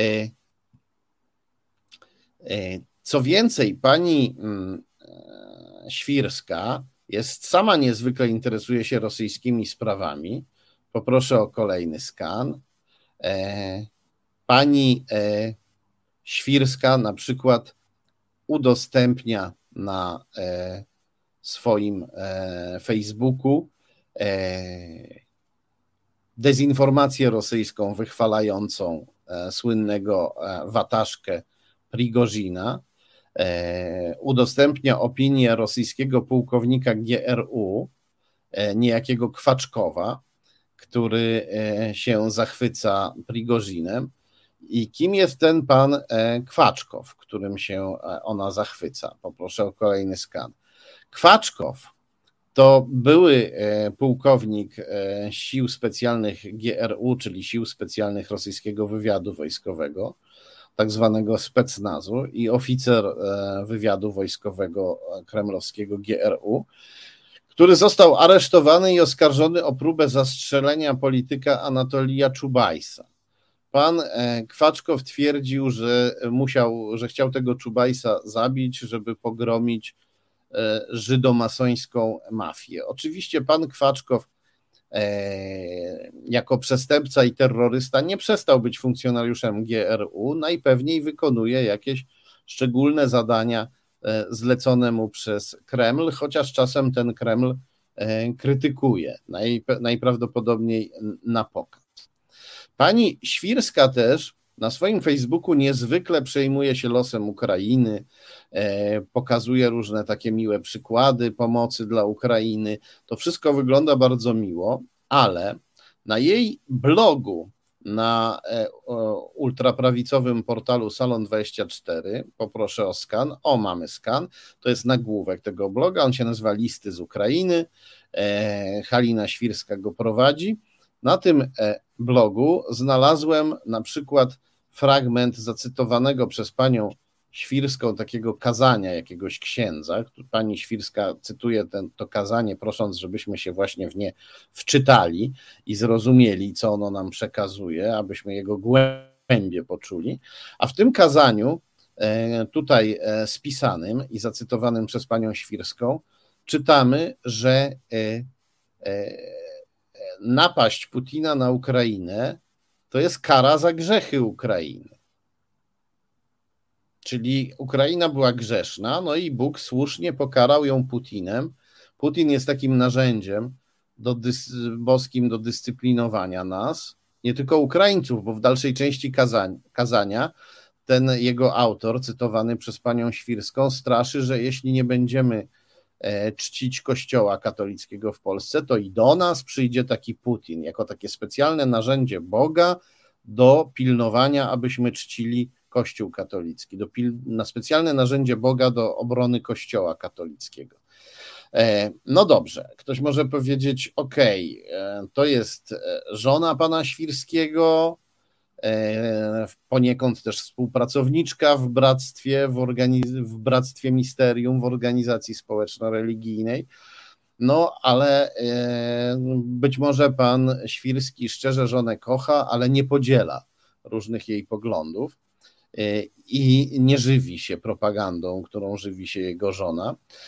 No to zobaczmy, z kim pan Świrski się zadaje zawodowo i, że tak powiem, finansowo. Mamy tutaj fragment artykułu portalu Onet, bardzo ciekawy to był artykuł, z czasów, kiedy dotyczy on czasów, kiedy pan Świrski był jeszcze e, e, wiceprezesem Polskiej Fundacji Narodowej. Czytamy w tym artykule, że na kontrakcie Polskiej Fundacji Narodowej podpisanym z pewną amerykańską firmą najbardziej skorzystała rodzina e, związanego z pisem polonijnego historyka Marka Chodakiewicza, który w Polsce zasłynął atakiem na homoseksualistów. Onet znalazł olbrzymie przelewy dla e, siostry Chodakiewicza, żony Chodakiewicza i dla samego Chodakiewicza. I dalej czytamy, że Chodakiewicz to dobry znajomy Macieja Świrskiego, tego, który dzisiaj szczuje na panią Joannę i wspierające ją media. Czytamy, że Chodakiewicz to dobry znajomy Macieja Świrskiego, byłego wiceprezesa Polskiej Fundacji Narodowej, który podpisał kontrakt, na którym Chodakiewicz, jego rodzina i koledzy się e, obłowili. Poproszę o następny skan. E, tutaj warto zauważyć, że Chodakiewicz to nie tylko historyk, to także żydożerca e, i homofob. E, I Chodakiewicz e, pewnego razu występując w Instytucie Pamięci Narodowej kilka lat temu, e, zaczął mówić, że homoseksualiści biorą chomiki. Ja nie żartuję, proszę Państwa, i proszę się nie śmiać, bo to przekracza granicę śmieszności. Mówił, że homoseksualiści biorą chomiki, golą chomiki, wyrywają im pazury i zęby, smarują je olejem i, przepraszam za cytat, wsadzają sobie do odbytnicy, a wtedy e, jak zwierzę e, próbuje się wspiąć do góry, to mięśnie zwieracza się zaciskają, zwierzę zaczyna się dusić i wibruje i to rzekomo jest formą rozrywki i homoseksu- uprawianą przez homoseksualistów. I dalej Chodakiewicz powiedział, że to, żebyśmy pamiętali, że homoseksualizm to nie jest romantyzm ani uniesienie, to jest sperma, kał i krew. No i e, co ma w głowie człowiek, który coś takiego e, mówi? No albo jest szaleńcem, ale Chodakiewicz nie jest szaleńcem. Robi karierę e, przy PiSie i udało mu się jakoś między PiSem a Stanami Zjednoczonymi udaje mu się całkiem sprawnie funkcjonować, wie e, z której strony kromka chleba jest posmarowana masłem, wie gdzie stoją konfitury, to jest raczej człowiek, który programowo chce nas szczuć, tak jak pan Świrski szczuł na panią Joannę i na media, tak Chodakiewicz próbuje nas szczuć e, nawet nie tak, nawet nie tak, jeszcze gorzej, o wiele gorzej. No ale jeden szczuje, a drugi szczuje jeszcze bardziej, więc to szczucie ich łączy, aczkolwiek można powiedzieć, że występuje między nimi różnica co do stopnia tego szczucia. E, jeden szczuje mniej jadowicie, drugi bardziej jadowicie, ale obaj szczują. I Chodakiewicz zapewne szczuje po to właśnie, żeby wprowadzić w naszym społeczeństwie kolejne bolesne podziały, żebyśmy się zaczęli homoseksualistów brzydzić i żebyśmy zaczęli akceptować ich dyskryminację albo nawet pogromy. No takie opowieści jak o tym chomiku, to e, e, mogą kogoś zaprowadzić albo do domu wariatów, albo podburzyć do, do, jakiejś, do jakiejś przemocy. No i e, co jeszcze wiemy o panu Chodakiewiczu, bliskim przyjacielu i pupilku finansowym Macieja Świrskiego, pisowca Macieja Świrskiego? Otóż Kolega pisowca Świrskiego, propisowski pan Chodakiewicz, widzimy go właśnie na zdjęciu, Tak się uśmiecha człowiek, który opowiada o chomikach w odbycie. Pan Chodakiewicz jest profesorem w organizacji eksperckiej w Waszyngtonie, która się nazywa Institute of World Politics, czyli Instytut Polityki e, Światowej. E, to, co widzimy na górze, to jest fragment Wikipedii, który o tym mówi. Jak ktoś nie wierzy Wikipedii, to może sobie e, wygooglać. Ja tu wrzuciłem kawałek Wikipedii, bo on najbardziej klarownie o tym opowiada, ale każdy, kto zacznie googlować, zobaczy ogromną ilość świadectw mówiących o tym, że pan Chodakiewicz właśnie od lat w Institute of World Politics działa. I dlaczego nas to interesuje? Ano dlatego, poproszę o kolejny skan, że Institute of World Politics został zinfiltrowany przez e, GRU, czyli przez e, rosyjski wywiad e, wojskowy, którego dezinformacjami ekscytuje się żona pana Świrskiego. Ten sam wywiad wojskowy rosyjski zinfiltrował Institute of World Politics przy pomocy tego człowieka, którego widzimy, to jest Peter Dzibiński-Debins, Amerykanin polskiego pochodzenia, który przyznał się, że został zwerbowany przez GRU i stanął przed sądem.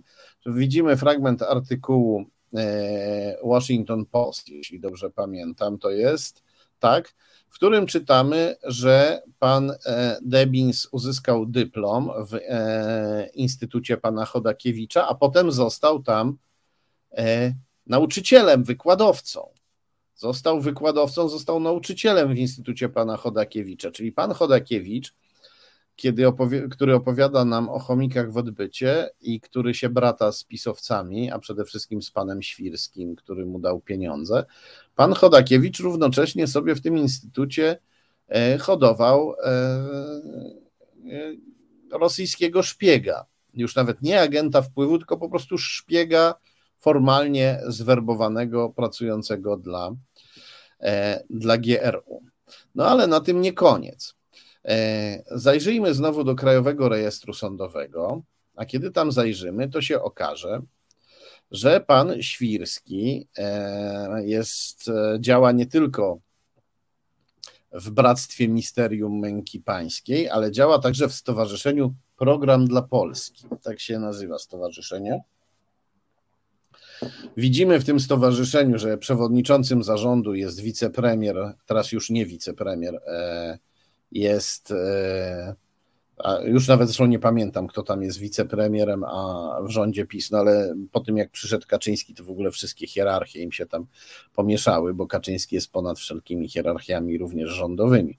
No ale Piotr Tadeusz Gliński, e, wieloletni wicepremier rządu PiS, odpowiedzialny za kulturę, jest przewodniczącym zarządu stowarzyszenia. E, wiceprzewodniczącą była pisowska ministra cyfryzacji. Członkiem zarządu stowarzyszenia i sekretarzem jest Maciej Sergiusz Świrski, czyli nasz bohater, i razem z nim członkiem zarządu stowarzyszenia jest Czesław Warsewicz. Poproszę o kolejny skan. To jest właśnie pan Czesław e, Warsewicz, tak wygląda. E, to jest pisowski e, ekspert od kolejnictwa.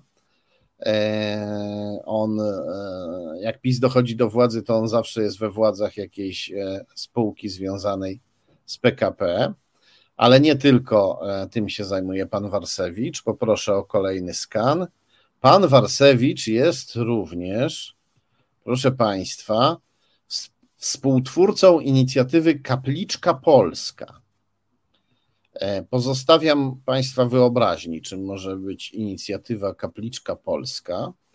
Poproszę o kolejny skan. Wracamy znowu do Krajowego Rejestru Sądowego i tym razem będziemy się przyglądać przypadkom pana Warsewicza, kolegi pana Świrskiego ze Stowarzyszenia Program dla Polski. Według Krajowego Rejestru Sądowego na początku lat 2000 pan e, Warsewicz e, zaczynał w dwóch e, firmach, w firmie Animrol i w, firmie Rolimpex Nasiona zaczynał swoją karierę.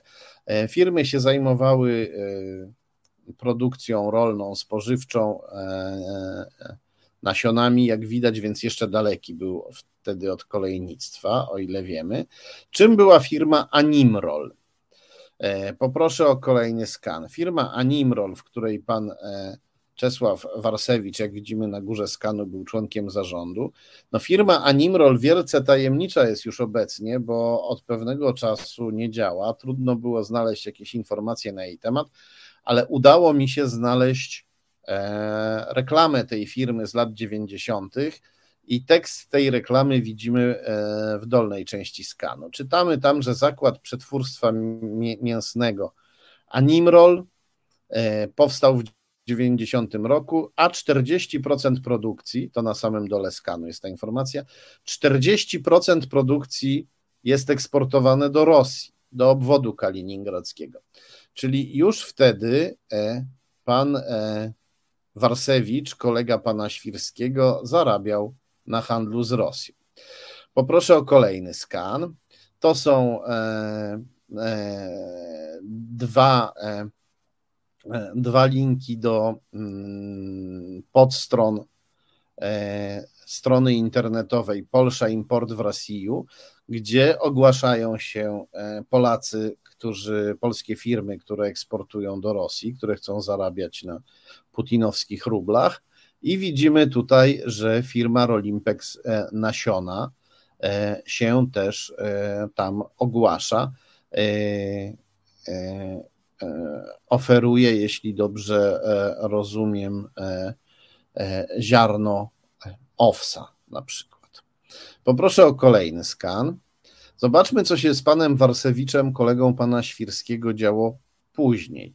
Widzimy, że był w trzech firmach, w firmie Tulkon, członkiem Rady Nadzorczej, w firmie Traskostal i w firmie Megaus. Zapamiętajmy sobie te nazwy: Tulkon SA, Tulko, Trasko Stal i Megaus. E, poproszę o następny skan. I e, grzebiąc e, w CV, w życiorysach różnych polskich menedżerów, odkrywamy, że na przykład jeden z nich mm, się reklamuje w internecie jako były dyrektor oddziału firmy Tulkon SA w Federacji Rosyjskiej czyli e, firma, w której pracował pan Warsewicz, kolega Świrskiego, działała, działała w Rosji, dokładnie w mieście Czerepowiec. E, no byłem tu zmuszony grzebać w tych życiorysach menedżerów polskich, bo o firmie Tulkon niewiele się można e, dowiedzieć, że tak powiem, oficjalnie. Poproszę o kolejny skan. I grzebiąc tutaj w tych życiorysach, odkryłem, że jeszcze inny E, menedżer, e, nie ten co poprzednio, e, się chwalił, że pracował dla firmy Tulkon Spec Stroj w Rosji, więc zajrzałem do rosyjskich rejestrów biznesowych. Poproszę o kolejny skan i okazało się, że firma Tulkon Spec Stroj należała do polskiego, do polskiej spółki akcyjnej Tulkon, czyli do Tulkon SA, gdzie pracował pisowski e, pan Warsewicz, kolega pisowca Świrskiego z Krajowej Rady Radiofonii i Telewizji. E, czytamy też tutaj, że e, w imieniu tej firmy polskiej firmę, firmę rosyjską kontrolował niejaki Jacek Tuliszka, to członek rodziny Tuliszków, do których należała firma Tulkon i która robiła biznesy w Rosji. Poproszę o kolejny skan, bo mamy jeszcze przecież firmę Trasko Stal. Firma Trasko Stal należała do grupy Trasko Invest. Tutaj widzimy właśnie fragment skanu e, ze strony e, serwisu rejestry IO dotyczącego firmy Trasko Stal i widzimy, że wspólnikiem w tej firmie była e, inna, zapewne większa firma Trasco Invest R, e, a nadzorował wtedy tę firmę nasz znajomy Czesław Warsewicz, kolega naszego dobrego znajomego Macieja Świrskiego. I dlaczego nas tutaj to interesuje? Poproszę o kolejny skan. E, dlatego, że firma Trasco Stal, w której działał pan Warsewicz, chwaliła się, że działa na terenie Rosji To, co widzimy teraz, to fragment artykułu jednej z gazet branżowych, gdzie przedstawiciel Trasko Stal mówi: Początki naszej działalności sięgają 1996 roku. Współpracowaliśmy również przy zagranicznych projektach na terenie Niemiec, Litwy, Rosji. Poproszę o następny skan. To, co teraz widzimy, to, nie, to te e, małe, małe literki, niestety. One są tutaj e, dosyć małe. E, one są dosyć małe i nie za bardzo widać, ale kiedy ta transmisja stanie się filmem, kiedy ta transmisja stanie się filmem, to będą mogli sobie Państwo zatrzymać tutaj kadr, powiększyć i przeczytać, że grupa Trasco Invest, do której należała firma nadzorowana przez pana Warsewicza, kolegę pana Świrskiego. Firma Trasco Invest jest firmą budowlaną działającą od 1999 roku, wykonuje usługi na rynku polskim, a także poza granicami kraju Rosja, Ukraina, Białoruś. Więc pan e, Warsewicz e, jakoś tak ma, e, pan Warsewicz, pisowski spec od kolejnictwa, kolega pisowca Świrskiego z Krajowej Rady Radiofonii i Telewizji, pan Warsewicz jakoś tak ma, że e, do której firmy by nie poszedł, to ona albo działa w Rosji, albo wcześniej działała w Rosji, albo zaraz potem zaczyna działać w Rosji. I e, co się dzieje później? Poproszę o kolejny skan, bo dochodzimy już tutaj, obserwując karierę pana Warsewicza, kolegi pana Świrskiego, dochodzimy do 2000 lat 2005-2007. Po raz pierwszy rządzi Kaczyński i e, czytamy, że pan Warsewicz był członkiem zarządu, a potem prezesem zarządu PKP Intercity dzięki Kaczyńskiemu. Wszedł do zarządu w 2006, a w styczniu 2007 w pełnym rozkwicie pierwszych rządów PiS został prezesem zarządu PKP e, Intercity. I co wtedy zrobił pan Warsewicz jako szef Intercity. Poproszę o kolejny skan. To jest fragment artykułu z Gazety Wyborczej, w którym czytamy, że od maja przyszłego roku ruszy pociąg Polones z Warszawy do Moskwy. Przedstawiciele PKP, Intercity i kolei rosyjskich podpisali e, list intencyjny w tej sprawie.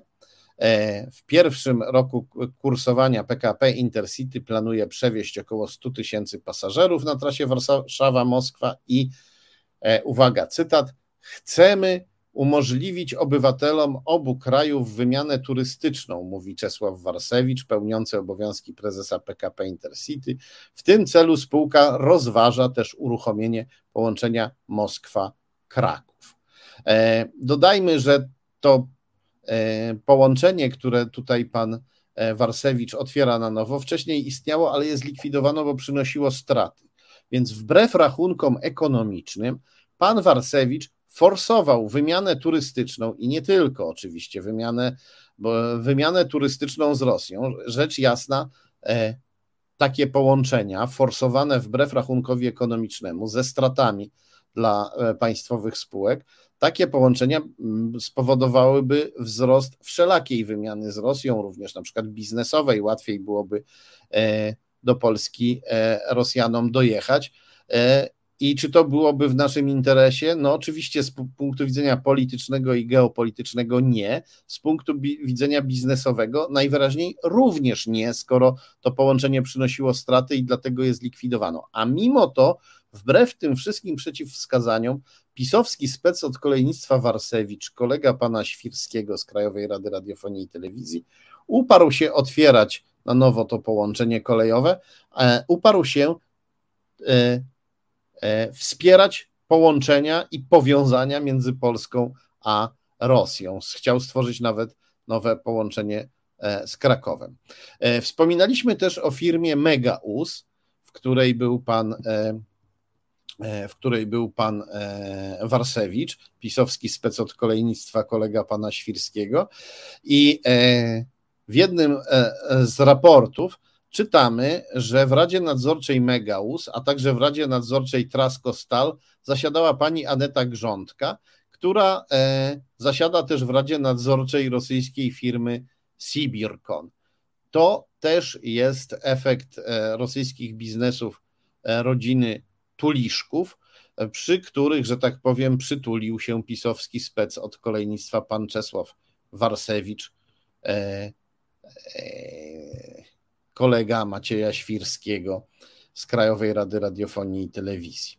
Poproszę o e, następny skan. Tutaj już, żeby zakończyć wątek pana Warsewicza i powiązań pana Świrskiego, dodajmy, że kiedy Kaczyński wrócił do władzy, to Czesław Warsewicz, mimo albo być może ze względu na swoje liczne rosyjskie powiązania, e, e, został szefem, prezesem PKP Cargo, a potem wszedł do Rady Nadzorczej PKP Cargo Connect. Był też w zarządzie Związku Pracodawców e, Kolejowych. To po to, żebyśmy, to wszystko po to, żebyśmy zrozumieli, w jakim środowisku pan Maciej e, Świrski się obraca i e, jakie inspiracje tutaj mogą mu przyświecać, jeżeli chodzi o jeżeli chodzi o jego antyzachodnią i antykobiecą działalność. To tyle o panu, e, o panu Świrskim, a teraz przechodzimy do ostatniego bohatera naszego e, wieczoru, którym jest Szymon Hołownia. Proszę Państwa, Newsweek napisał artykuł, a dokładnie rzecz biorąc, Newsweek go opublikował, a artykuł napisali Grzegorz Rzeczkowski, znany Państwu, oraz Radosław Omachel. Artykuł bardzo e, wyważony, chłodny, a zarazem bardzo odważny, e, oparty na faktach. Stuprocentowo wiem, bo e, fakty tam przedstawione sam sprawdzałem. Nie będę tu się teraz wdawał w detale, pokazywał Państwu kolejnych skanów z Krajowego Rejestru Sądowego, bo trochę już mieliśmy tego dzisiaj, ale sprawdziłem i to, co tam jest napisane, jest prawdą. Artykuł nazywa się Mętne finanse Hołowni. Pieniądze płyną od osób o dziwnych powiązaniach. Taki mamy e, podtytuł. E, I co czytamy w tym artykule?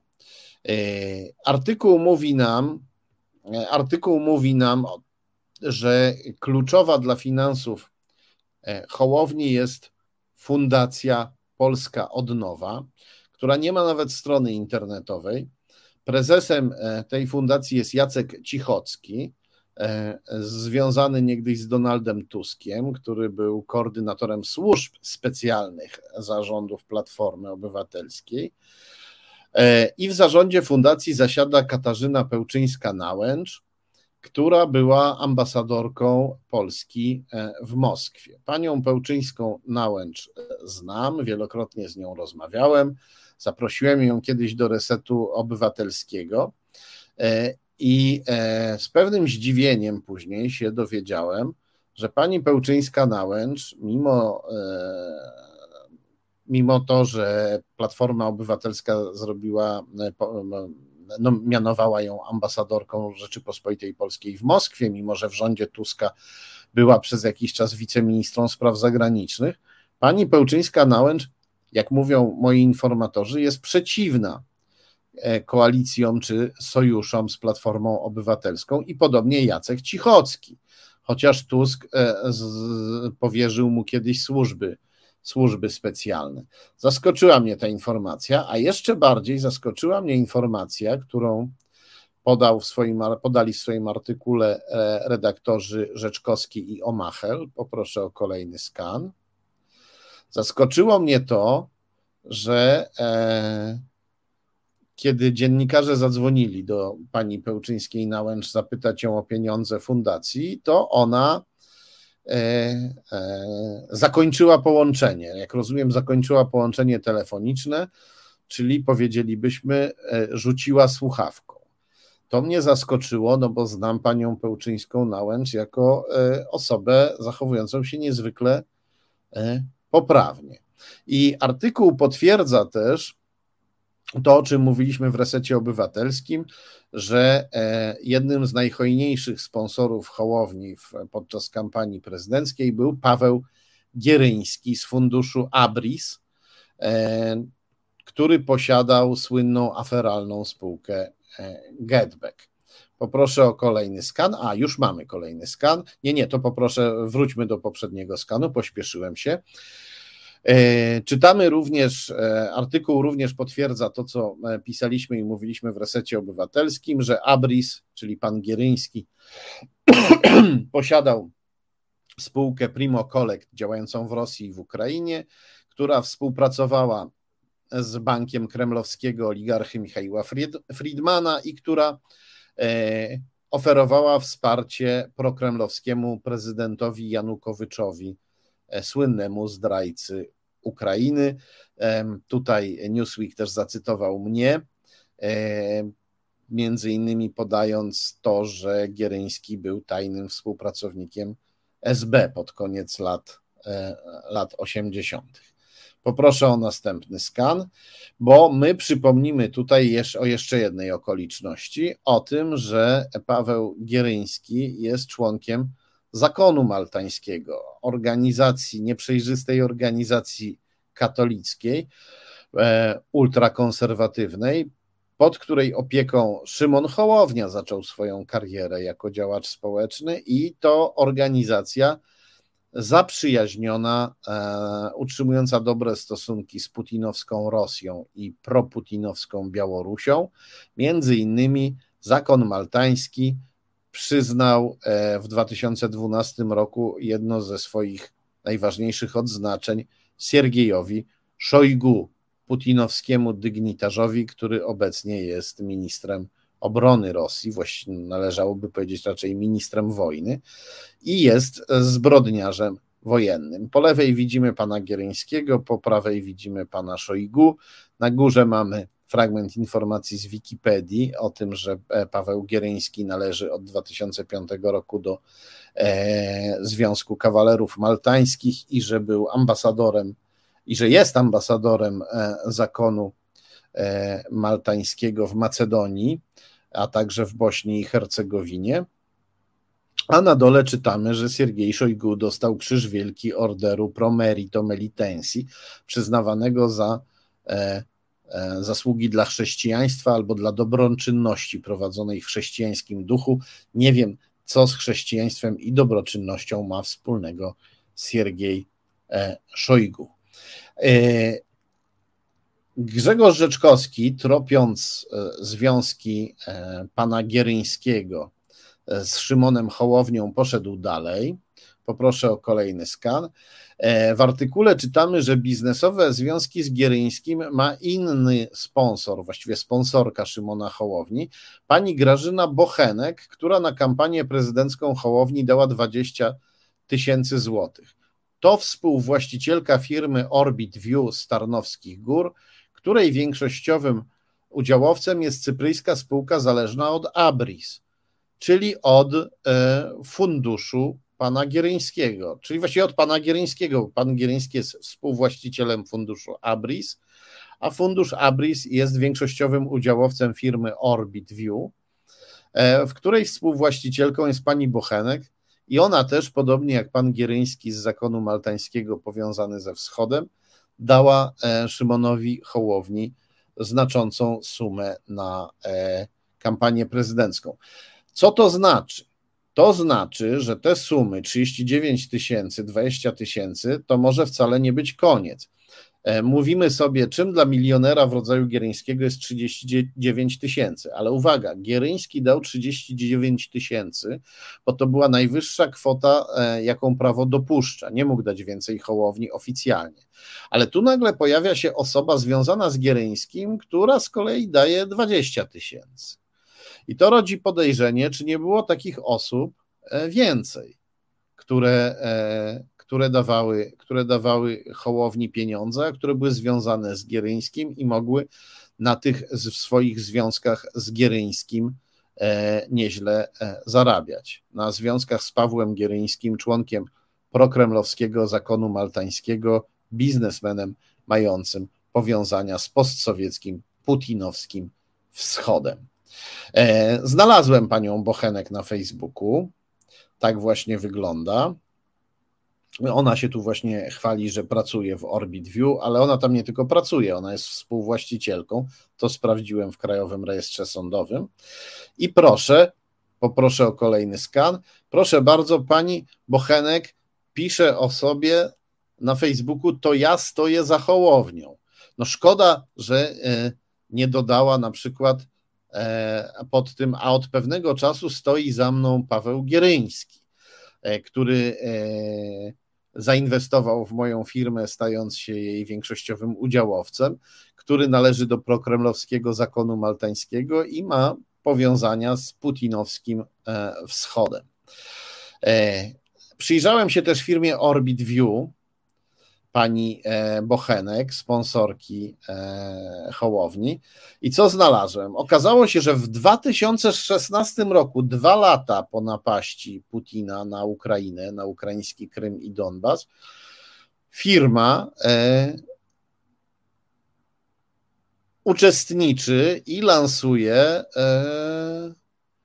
wystawę w Moskwie, wystawę dla e, wystawę handlową w Moskwie. Pisze, że to jest e, że to są największe targi e, handlu elektronicznego, e-commerce, czyli handel internetowy, bo firma pani Grażyny sprzedaje urządzenia pozwalające na szybkie fotografo- obfotografowywanie produktów, które, których zdjęcia następnie umieszcza się na stronach, na platformach handlowych, żeby je, e, żeby je, e, żeby je sprzedać. I e, w takim, i pisze, pisze tutaj firma pani Bochenek, że, ten, że te targi e-commerce'owe, czyli targi handlu internetowego w Rosji w 2016 roku, to największe wydarzenie w w naszej części świata, jeśli chodzi o branżę handlu internetowego. No i e, dalej firma pisze, że będzie w tych targach oczywiście uczestniczyć. E, poproszę o kolejny skan. Okazało się, że jeszcze w latach 2019-2020 E, firma Orbit View działała na rosyjskim Facebooku, miała rosyjskojęzyczny e, kanał na Facebooku. Właściwie nadal go ma, ale od e, po 2020 roku przestała tam aktualizować ten, ten swój profil na Facebooku. Nie kanał, tylko profil. Ma profil na Facebooku, którym jeszcze w 2020 roku coś zamieściła, czyli mówimy tutaj już o, o, o, o okresie, który był o czasach 5 lat po 5-6 lat po pierwszej napaści Putina na, na Ukrainę. Tutaj widzimy właśnie skan z tego, e, z tego profilu. E, widzimy e, fragment, to zdjęcie, które widzimy, to jest fragment filmu pokazującego, jak ładnie tutaj urządzenia firmy Orbit View E, filmują i fotografują po to, żeby Rosjanie je kupowali i płacili pani Bochenek, sponsorce Hołowni, e, pieniądze, no bo zaraz potem były wybory prezydenckie, w których pani Bochenek e, Hołowni pieniądze wpłaciła. Poproszę o następny skan. I tu widzimy, to jest wpis z 2019 roku też z tego profilu, widzimy, że i w 2019 roku, pięć lat po pierwszej napaści Putina na Ukrainę, firma e, Orbit View chwali się, że ma e, stand, na, stand, czyli stanowisko, stoisko na tej samej wystawie, e, jeśli dobrze widzę, to jest ta sama wystawa, tak, na, na wystawie w Moskwie na, e, na targach w Moskwie. Na targach w Moskwie firma sobie ustawiła stanowisko i poinformowała o tym, e, pisząc Nasz stand gotow, nasze stanowisko gotowe, ждем всех w gości na krupniejszej w Rosji wystawkie. I czyli czekamy na gości na największej e, wystawie, na największych targach w Rosji. E, I do tego jeszcze dodała e, flagę, e, flagę Rosji. I poproszę o następny skan, tak jakby ktoś może nie dowierzał, to to jest właśnie zdjęcie tego stanowiska, też e, z profilu e, rosyjskojęzycznego profilu firmy OrbitView. Tak więc jeżeli, e, tak więc jasne jest, że ten profil rosyjskojęzyczny nie służył na przykład do tego, żeby sprzedawać te produkty tylko rosyjskojęzycznym Ukraińcom. Służył do tego, żeby dotrzeć do Rosjan, do których firma też docierała poprzez targi w Moskwie. Firma pani Bochenek, sponsorki Hołowni, zarabiała w Rosji putinowskie ruble, już wtedy skrwawione, już wtedy brudne od krwi Ukraińców mordowanych w Donbasie. I na tym nie koniec odkryć, ponieważ w artykule Grzegorza Rzeczkowskiego i Radosława Omachela pojawia się inna, jeszcze bardziej interesująca informacja, którą zostawiłem na koniec. Można powiedzieć, że na deser, ale nie wiem, czy to dobre określenie, bo deser jest słodki, a ta informacja w żaden sposób słodka nie jest. Czytamy e, e, w tym artykule, że szefem Polski 2050 w Radomiu jest Cezary Brymora 60-letni przedsiębiorca, który uchodzi za osobę bliską skarbnikowi e, partii e, ruchu Szymona Hołowni. I jak wynika ze sprawozdania finansowego Polski 2050, również pan Brymora przekazywał swojej partii i partii, czyli partii Hołowni, większe, e, większe, większe kwoty w formie darowizn. I tak się składa, czytamy dalej w artykule, poproszę o kolejny skan. Tak się składa, że prokurentem w jednej ze spółek pana Brymory, czyli jakby to powiedzieć e, człowieka Hołowni w Radomiu, przedstawiciela Hołowni na Radom, prokurentem, czyli oficjalnym przedstawicielem jednej ze spółek pana Brymory jest jego syn, Szymon Brymora, który zasiadał też we władzach spółek z tak zwanej grupy Radius, którą słuchacze tego i widzowie tego kanału zapewne dobrze znają. Grupy Radius związanej z Rosją, grupy Radius deweloperskiego konsorcjum spółek, za którym stał Robert Szustkowski, multimilioner, który przez lata robił interesy w Rosji i e, cytuję tutaj artykuł, jak stwierdził warszawski sąd, pracował dla rosyjskich oligarchów.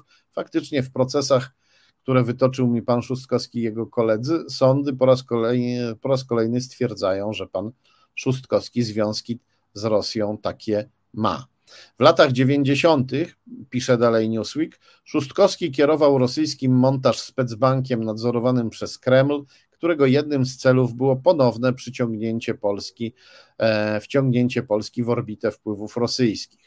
W latach 2009-2016 Szymon Brymora pełnił różne funkcje we władzach kilkunastu spółek spod znaku Radiusa, w których zasiadali również e, siostra i e, syn e.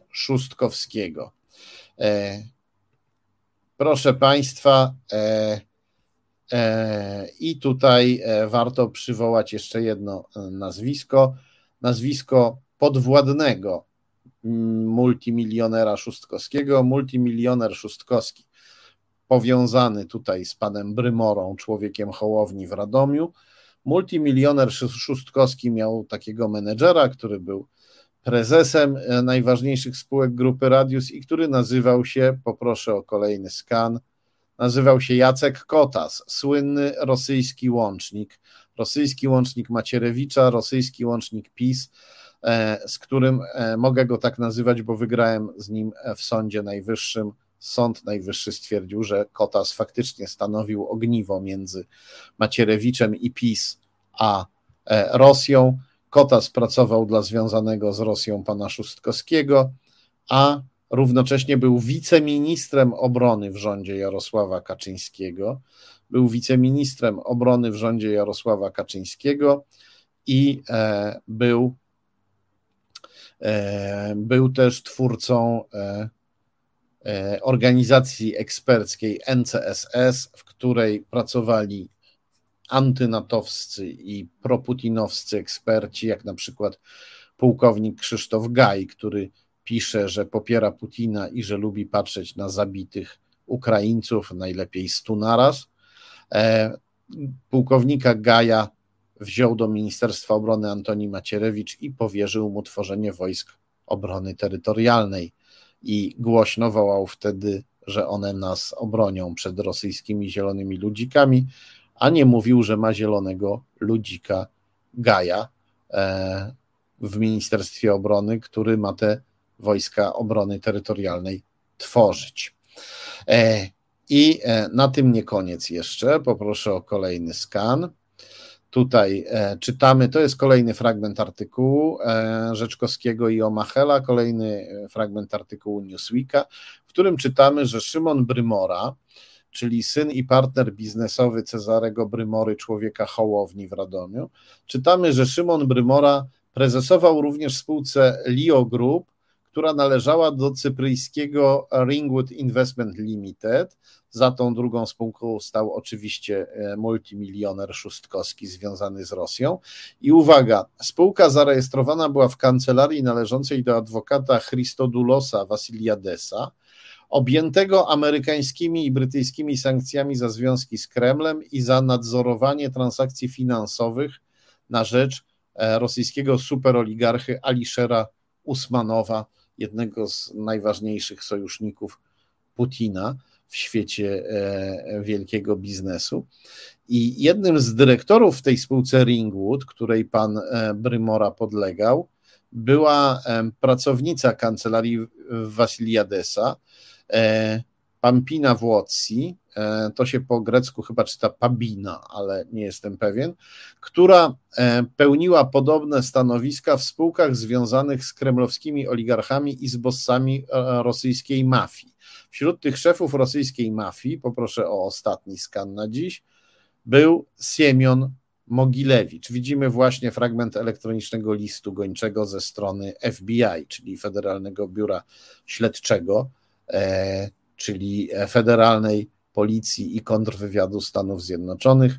Siemion Mogilewicz został dokładnie opisany w książce Macierewicz i jego tajemnice ze względu na swoje pośrednie, ale liczne powiązania z Antonim e, Macierewiczem. To tyle na dziś, jeśli chodzi o nasze śledztwa, a ja jeszcze e, pozwolę sobie po raz kolejny przypomnieć, o naszej e, e, zrzutce na billboardy, bo kochani, będą billboardy. Będą billboardy e, reklamujące książkę Wielkie Łowy Kaczyńskiego. Już zaczynamy je stawiać, ale zbiórka się jeszcze nie skończyła, jeszcze brakuje nam parę tysięcy złotych, dlatego zaczęliśmy wcześniej, bo tu nie ma co czekać, ale tym usilniej prosimy o jakąkolwiek wpłatę. Brakuje nam tam w tej chwili, niech spojrzę, e, brakuje nam niecałych 6 tysięcy złotych. Kochani, w tej chwili nas ogląda e, ponad 6, 600 e, osób. To e, gdyby każdy z Was, każda z Was wpłaciła 10 złotych, to byśmy już to e, mieli. Oczywiście Wiem, że to tak nie działa, że nie każdy może w tej chwili wpłacić, nie każdy ma pieniądze, nie każdy ma czas. Niemniej, każdego, kto e, czas i pieniądze ma, e, gorąco proszę i z góry od razu gorąco dziękuję. Książka będzie reklamowana e, również w mniejszych miejscowościach, z naciskiem na mniejsze miejscowości, przy, także przy centrach handlowych, gdzie pojawiają się masy ludzi i gdzie będzie można też książkę kupić, ponieważ Empik zdobył się na odwagę i książka jest na półkach, a nie tylko na zapleczu albo na e, zamówienie. E, bardzo, bardzo dziękuję każdemu, kto e, wpłaci. Bardzo gorąco Wam dziękuję za wszystko, za wsparcie nie tylko finansowe, ale internetowe, za łapki. Przypominam o łapkach. Każdy, kto nie dał lajka, niech teraz da, bo każda łapka każdy like sprawia, że więcej osób zobaczy tę transmisję, ten e, film, który oglądacie, pozna te fakty, o których mówimy, a które są e, ważne, które są e, kluczowe. Ta transmisja nie ma charakteru rozrywkowego i dlatego wymaga jak najusilniejszej promocji.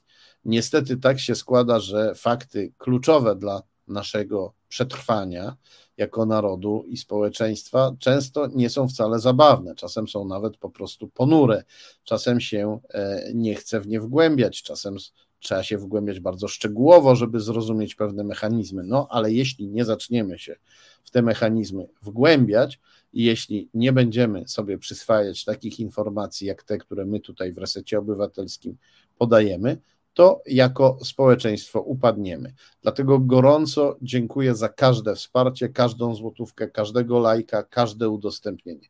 Muszę już kończyć, bo e, gardło zaczyna mi e, wysiadać. Za chwilę prawoteka. Bardzo dziękuję e, Marcinowi, który dzielnie dzisiaj realizował. Bardzo dziękuję Wam wszystkim. Do zobaczenia za tydzień.